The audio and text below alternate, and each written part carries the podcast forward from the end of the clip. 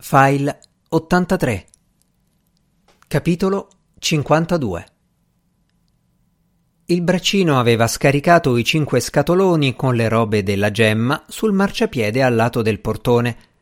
Poi s'era preso i soldi per il servizio, s'era dato due colpetti sulla gamba di legno, era risalito sul biroccio, in versione a U, e in meno di un minuto era sparito – lasciando dietro di sé una puzza di scarico e la gemma a guardare gli scatoloni sul marciapiede.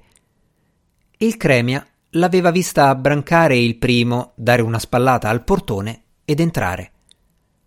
Allo Svaldo scappa una seconda esclamazione.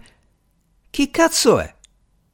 Rientra in casa, dà una sberletta al figlio gli dice che esce un momento mentre la gemma è davanti alla porta di casa della povera Lisetta con il primo dei cinque scatoloni.